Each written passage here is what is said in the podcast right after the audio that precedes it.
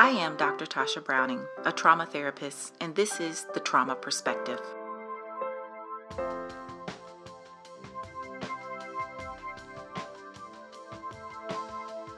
In this podcast, we will discuss various topics surrounding mental health, trauma work, trauma healing, and explore the lived experiences of trauma survivors. Be warned, trauma is a dirty topic. It is thick with hurt and it reveals some of the ugliest sides of human existence. These discussions may not be appropriate for all listeners. So take a breath, stay present, and let's discuss the trauma perspective.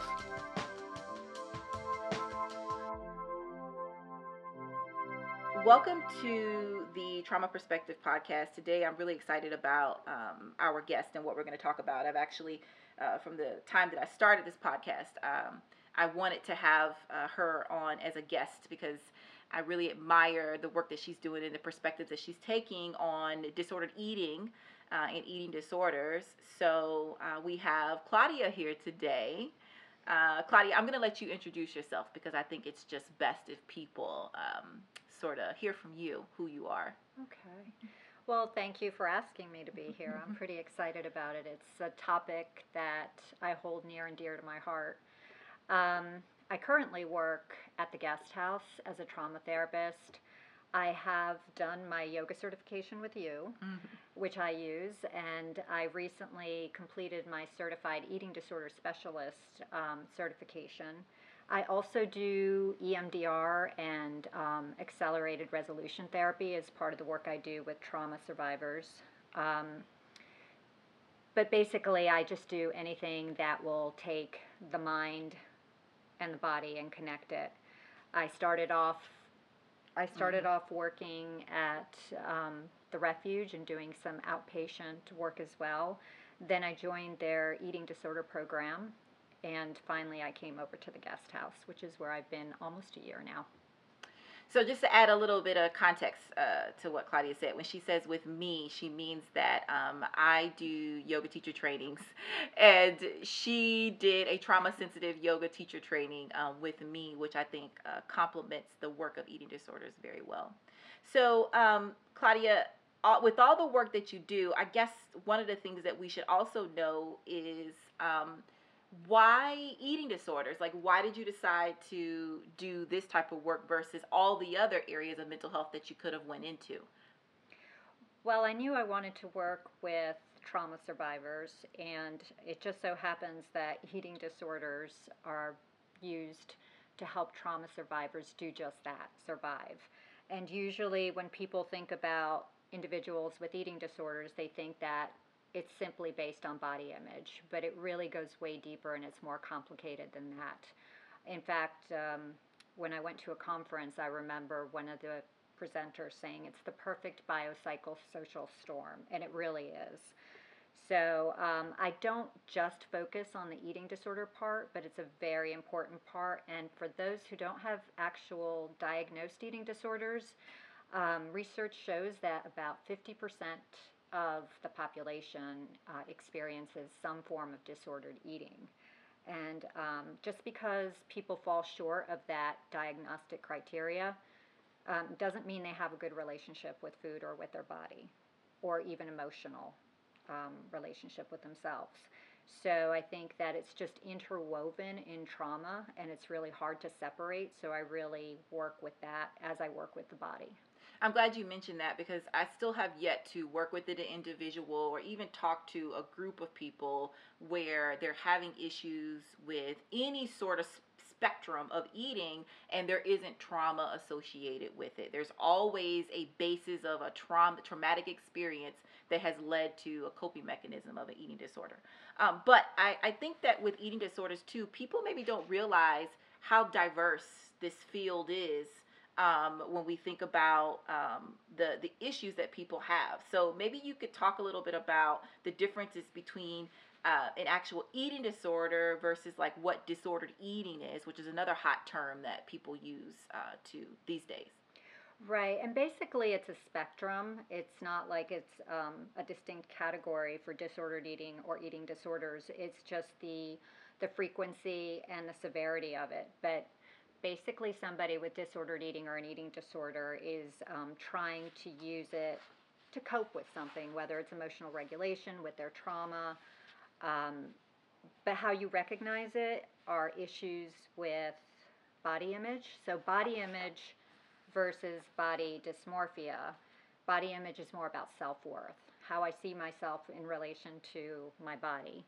And um, body dysmorphia is more of a disturbance in how you experience your body. So there's a subtle difference. Sometimes people lump them together. But then the other part that's associated with disordered eating that I believe many people can um, relate to is rigidity. So, rigidity in when you eat, what you eat, and having lots and lots of rules. Then there's the piece of control.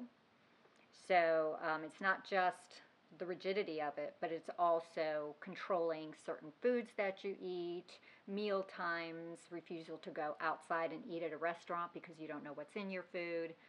Then there's the obsessive part about it as well, which is calorie counting, categorizing food as good or bad. Um, there's anxiety associated with it as well.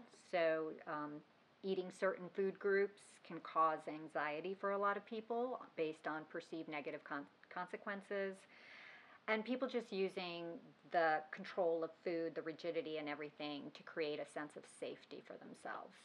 You know, Claudia, I want to go back to rigidity and control because I think that that touches on um, something that we need to cover, and that is, you know, in society, you know, we are praised and rewarded for being very rigid and scheduled and controlled when it comes to our body. Like even when we go to the doctors, or I mean physical medicine doctors, um, you know, we are preached to, you know, make sure that in order to be healthy or to maintain a certain weight, that we should be watching our calories. We should not be intaking a certain amount. We should be exercising for this amount of time a day. We should be, you know, walking for this amount of time a day. So how do how how do we balance that out? Like how do we know the difference between um, you know, a certain amount of discipline in life being healthy, but then also reaching this uh, level of rigidity um, mm-hmm. and then controlling our body to the point where we are not well. Mm-hmm. Well, that's a really good point because that's where a lot of people get confused. And what you're talking about is the perfect platform for somebody to really go into an eating disorder. And in fact, I want to just touch upon um, the latest eating disorder and hasn't quite made it to the DSM 5, mm-hmm. but it's an area of research called orthorexia, in which people get to such an extreme and obsessive point with their discipline that they feel bad if they eat a food that's not healthy. And um, it really cause, causes them to go into a tailspin. But the doctors don't always help, um, the social media doesn't help but the way you can really tell when it's starting to be a problem, I would say, is when it's starting to affect your daily life. So, um, if you're not going out with friends because they're going to a place that doesn't have the food or isn't on your schedule, when you are exercising, where it's starting to interfere with you being able to do other things in your life because it's excessive times at the gym, when you're no longer connected to your body and it's no longer something that you're doing as a choice, but more as an obsession. And that's a big difference. So, um, a lot of people have difficulties telling the difference, but you will certainly start to recognize it through anxiety if you start feeling anxiety when you're not able to have things the way you have planned in your discipline. You know, I'm going to touch on this word healthy. you, you know, like I have a, I have some strong feelings. I will just say about using this word healthy when it comes to food so, I mean, if we're going to lay it on the table, we're going to have to do it. We're going to talk about it. Tell me about the idea of this healthiness in orthorexia. So, the idea of being healthy is very individual. Different people will interpret it differently. There really is no regulation surrounding the use of that word, whether it's in products or diets. And we live in a diet culture. So, it really is difficult for me because what it does is it lends itself to adding a moral value to how you eat. Exactly. So you're a good person if you eat healthy, you're a bad person if you don't. And that then brings in shame and a whole other bunch of issues. Um, so healthy, that's very individual, and I would say I would be very careful about using that word. It's also a word with anybody who has an eating disorder. If it's it's going to be a um, word that will really trigger them. Um, I mean, it triggers me as a therapist, so I can imagine, you know, um, what clients are going through when I have to uh, explain um, the the nuances of healthy and what's BS and what's not. So um, I think that's an important um, point to make and discussion to have about even the word and the definition of healthy and applying that's, it to people's lives.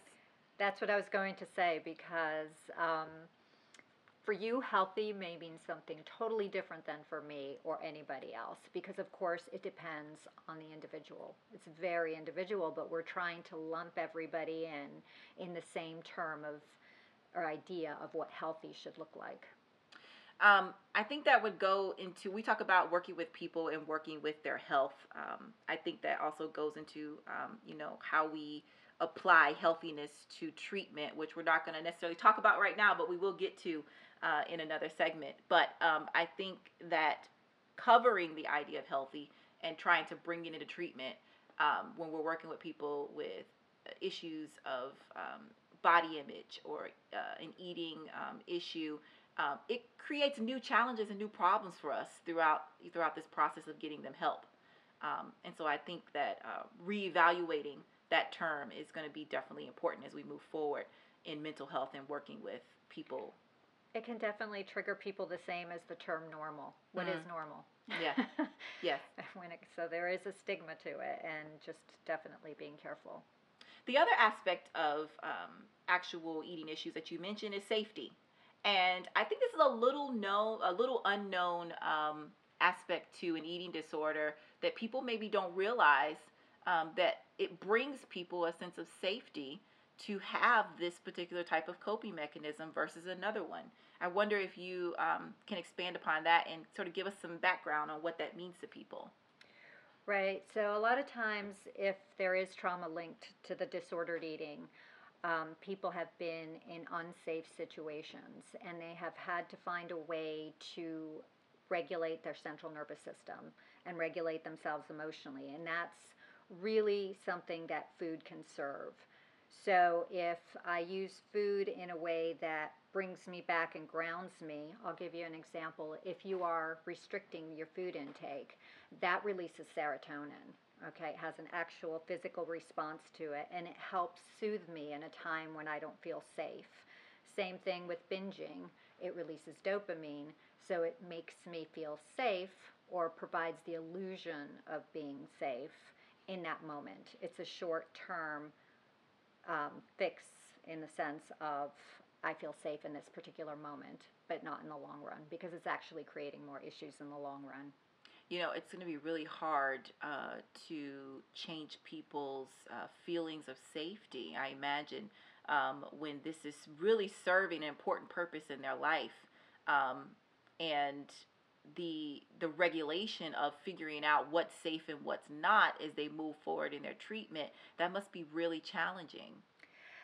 That is because people are always looking for safety externally where when in reality what you want to do in order to build resilience is go into inner resourcing and build up that resilience that way so it's a matter of teaching people to go within versus externally and that is very difficult because it's perceived as being easier for me to search for that externally than build that within myself because most of the time a lot of therapists and a lot of people just don't know how to tap into that. And that's where the body piece comes in to play. Yeah.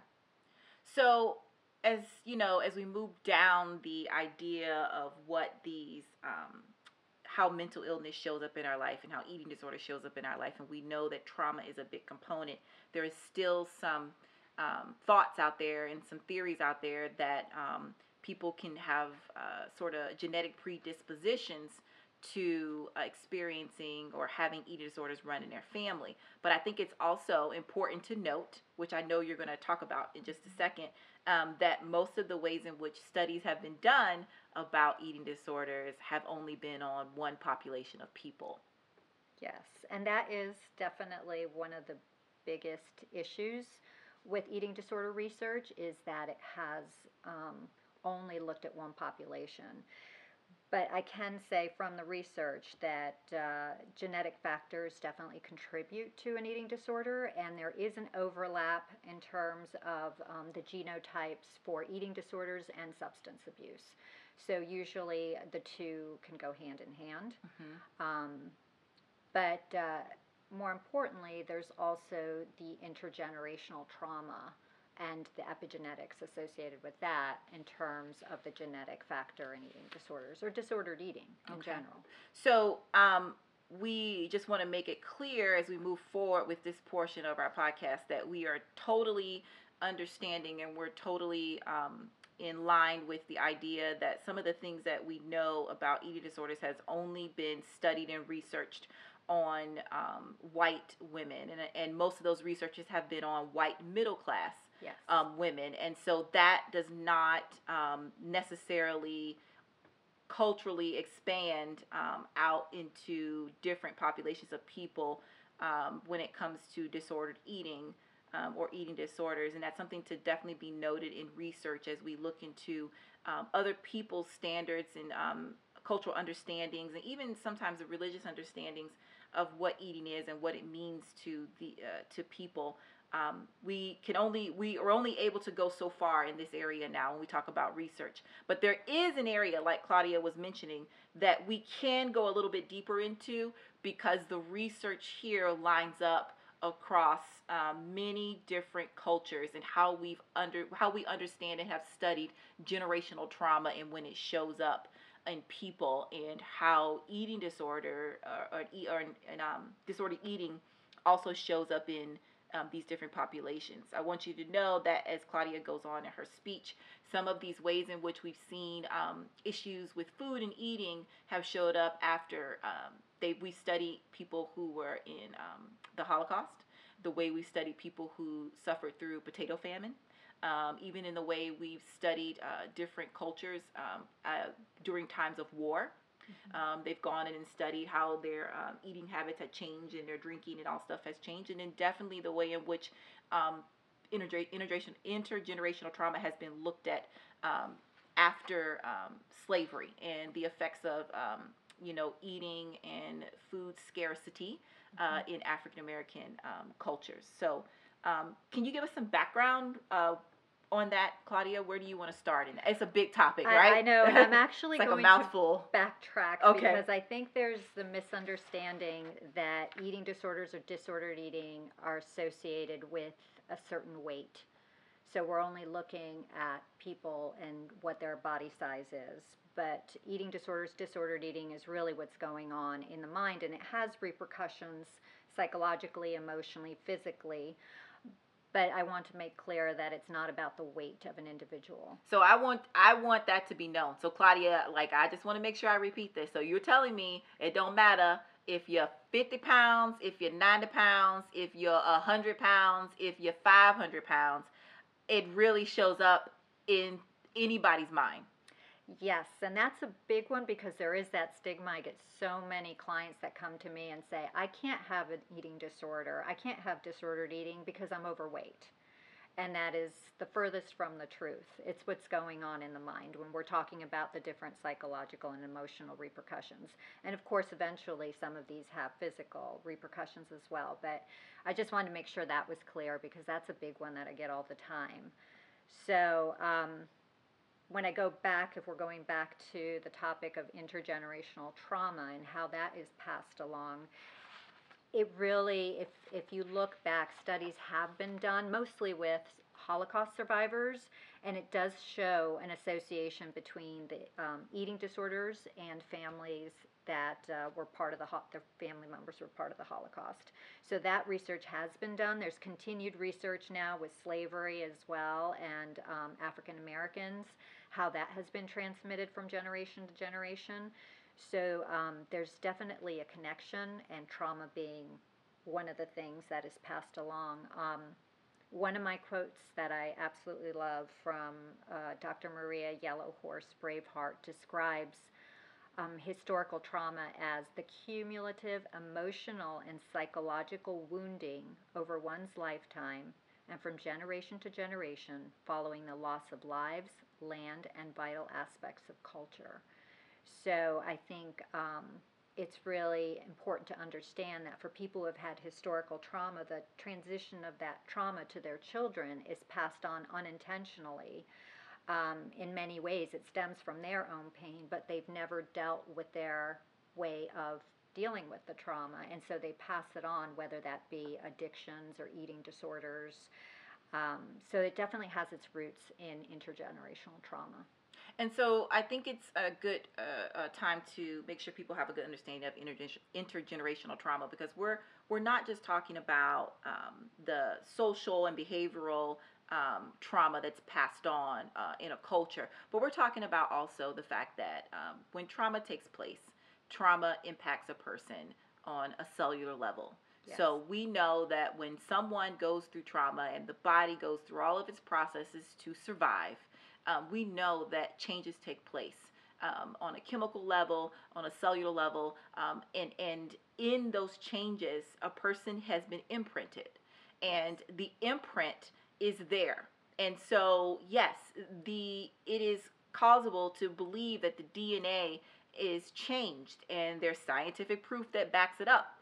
So when we think about intergener- intergenerational trauma, we're thinking about all of the aspects of a person biological, psychological, uh, social, and uh, behavioral in the way that this trauma travels um, through families. And it is passed through the DNA, these aspects of survival and change. Um, and this has been, this, like, like Claudia said, it has showed up in studies looking at Holocaust um, survivors. And so we, when we think about this trauma, let's not just think about um, people's behaviors or people's um, um, um, the psychology of things, because that also could put us in a perspective where um, people will say, you know, well, it's addiction, you know, you should be able to just stop, right? You know, if it's eating, you should be able to just stop. Like they think it's just a behavioral um, thing that they can change and they're not taking into consideration that some of this are all the other factors and this could seriously be a, a biological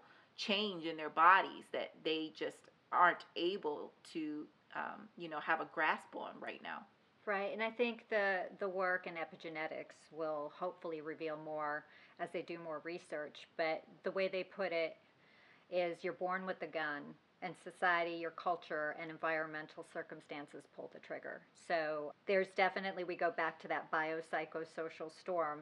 That's an eating disorder or disordered eating. It brings us back there.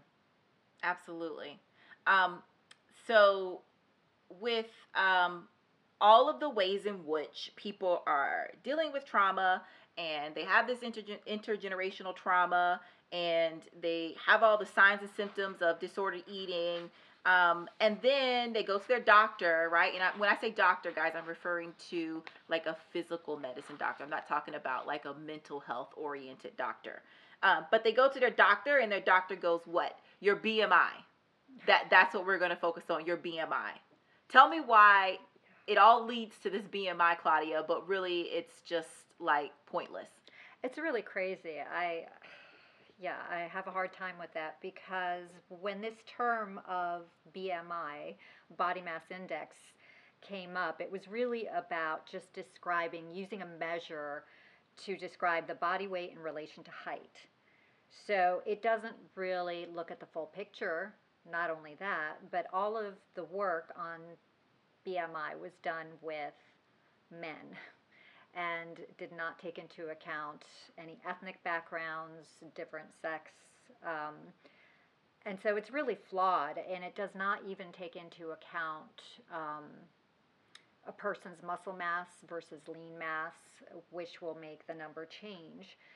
So I think people are trying to change that because there's a whole movement called um, health at every size, and that's really about a person doesn't have to have a certain BMI in order to be healthy. That myth that people who weigh over a certain amount cannot be healthy is another stigma that is attached to disordered eating and eating disorders. So I really, that's one that gets to me because it's really a useless uh, number to use. However, it's used all the time. And we're not going to talk about how it's used to dictate people's treatment because we're going to go into that at the end of uh, this conversation. Um, if you guys did not know that they will use people's BMI to uh, sort of judge uh, how long they're going to continue to cover their treatment for um, eating disorders Yes. for inpatient reasons and things that I'll let Claudia handle. But yeah, that's that's all awful.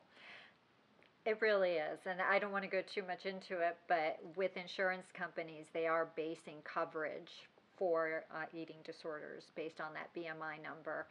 And like I said, A at the fictional number that was based on white men's bodies. Yes, Exactly. okay. And like I said at the beginning, it's not about the weight. Eating disorders are in the mind. Okay.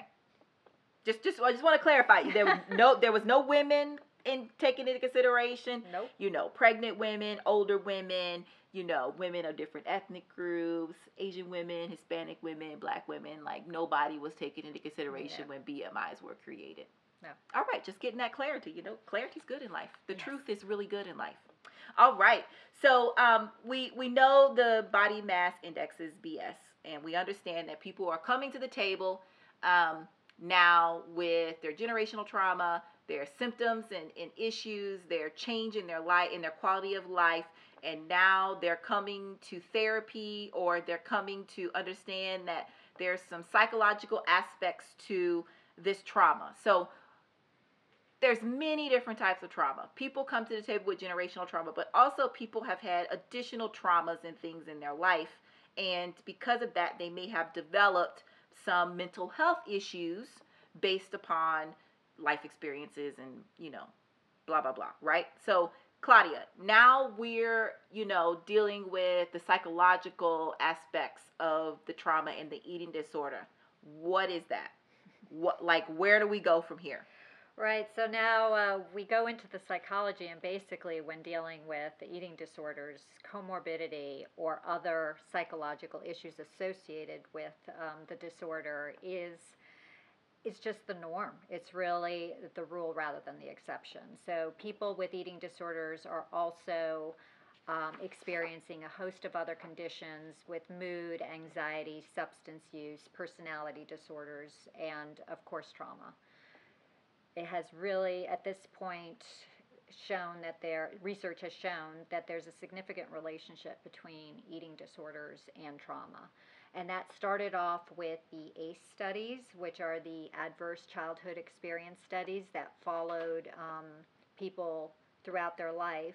And it showed that these people that had childhood abuse were more likely to have an eating disorder as they um, grew older into adulthood. Is that including sexual abuse, Claudia? That's well, sexual abuse. That's that's the one that everybody thinks of, and yes, very much so. But also there is neglect, emotional abuse. Oh, yes, um, There's different types of abuse, and especially neglect. I mentioned that because um, people still don't seem to see that as a trauma, but it's chronic trauma over a period of time where the brain is developing, the child's developing socially as well. So it really affects every aspect of the child Yes. And so um, it repeats itself this trauma it repeats itself throughout this individual's lifetime into adulthood. And they really are just grasping at different coping skills to survive the trauma without ever really really realizing what's going on. So it's really important to do the trauma work in order to do work with the eating disorder. It's impossible to work just with the eating disorder because the eating disorder is a symptom. It's not the root cause um, so the research does show that trauma is linked with it, but it's also been shown not just with females, but with men as well. It's associated, and um, it's not necessarily associated with a greater severity in terms of an eating disorder, but with eating disorders. And there's different types of eating disorders. Oh, right yes. now, we're just lumping them all Mhm. together, and everybody tends to focus on anorexia, bulimia, and binge eating but there also is um, another eating disorder called avoidant restrictive food intake behavior, and that has to do um, with having um, trauma associated with different foods and the negative consequences that come from eating those foods. So that is a whole other animal that people really don't take into account when they're talking about eating disorders or disordered eating. Um, we probably need to talk about um, why is it that people are so fixated on just the anorexia and bulimia without considering this vast world of eating and, and, and disordered eating? I think at this point it's because the research has been done on anorexia and bulimia, and now a little bit more with binge eating. And binge eating, by the way, is also the research shows associated with trauma. But it, up to this point, the research really lies there, most of it, the bulk of it. But we're working more and more into including the different areas and different populations as well. But that's still in the uh, early stages. Claudia, do you think that um, the prevalence of like eating disorders is going to start in childhood? Do you think it's possible for people to have a relatively great childhood and lean towards an eating disorder as an adult? Definitely. Um, so, as an adult, it, you can definitely develop an eating disorder if you have a trauma. A lot of times, sexual trauma, a rape. Mm-hmm. It's about um, the the client feels if I hadn't looked a certain way, I wouldn't have been the target, or maybe if I gain some weight, I'll feel safer in my body so that nobody will will look at me as a target. So it can be something that happens to a person later in life, such as that, and that they're trying to deal with, and the eating disorder develops. So really, it's just both. Like whether it's developed in childhood or whether it's you know used as a um, you know a, a, a way to provide safety as an adult, it really doesn't matter um, in terms of when it happens or when it shows up because it can show up in both. Anytime it could show up, definitely. Okay.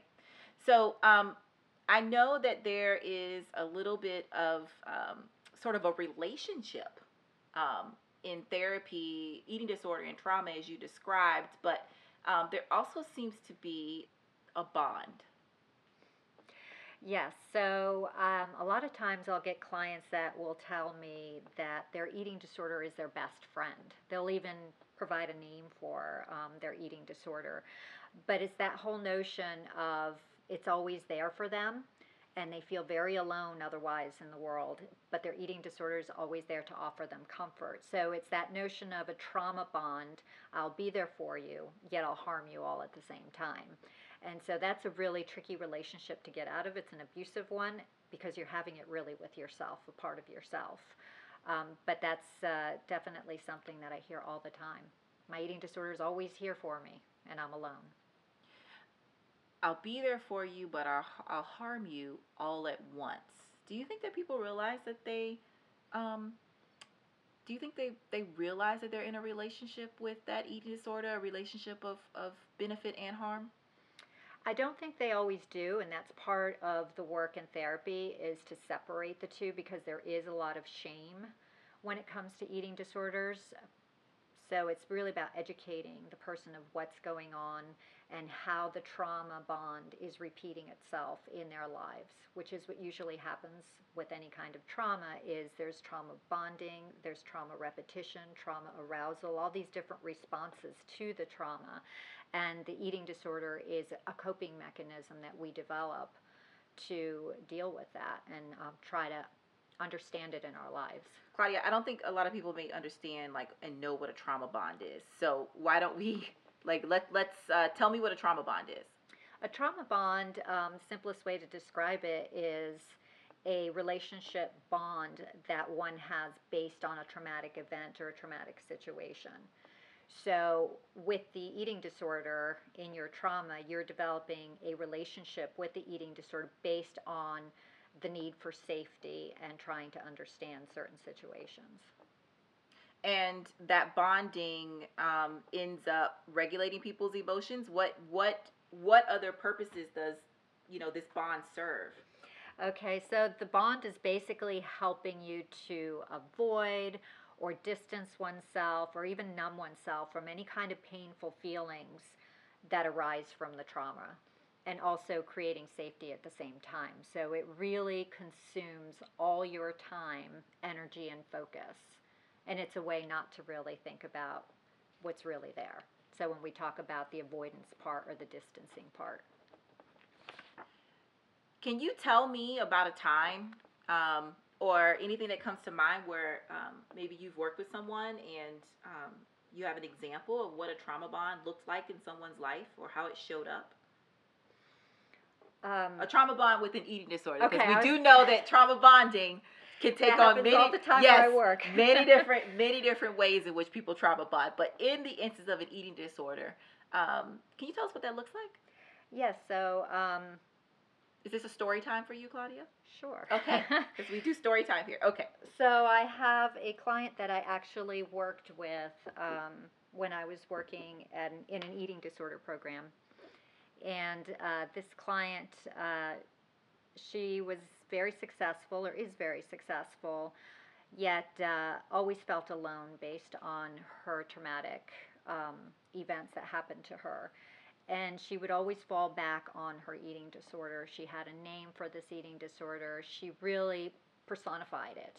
And it was very difficult for her to want to give it up because it was that sense of safety, and she felt that this was the only thing she had for herself that nobody else could touch. You know, nobody else could control that except for her. And um, we worked a lot with the trauma itself and creating safety before I could even get her to a point to want to consider that the eating disorder was being harmful. So, um, usually, when I work with people with trauma and eating disorders, I really have to work on grounding and getting them in touch with what their inner resources, how to self soothe before we even talk about the story of trauma or try to touch the eating disorder. So this particular situation, the actual eating disorder, because of the trauma behind it, was so developed that it actually took on its own identity. Yes. Yes. It was very big part of this individual. Yes. Okay. It was so part of her identity, and she didn't know at this point how to let go of that part. Absolutely. So I think that leads us into where um, I think maybe we should get into the treatment of trauma, but I'm going to let that be its own separate conversation. So if you guys are interested in continuing, um, you know, joining me and Claudia in this talk about eating disorders, we're going to have a completely separate conversation on what it looks like to do treatment um, with eating disorders or disordered eating. And I hope that maybe uh, you will consider joining us for that. Thank you so much for your time, and we'll see you soon.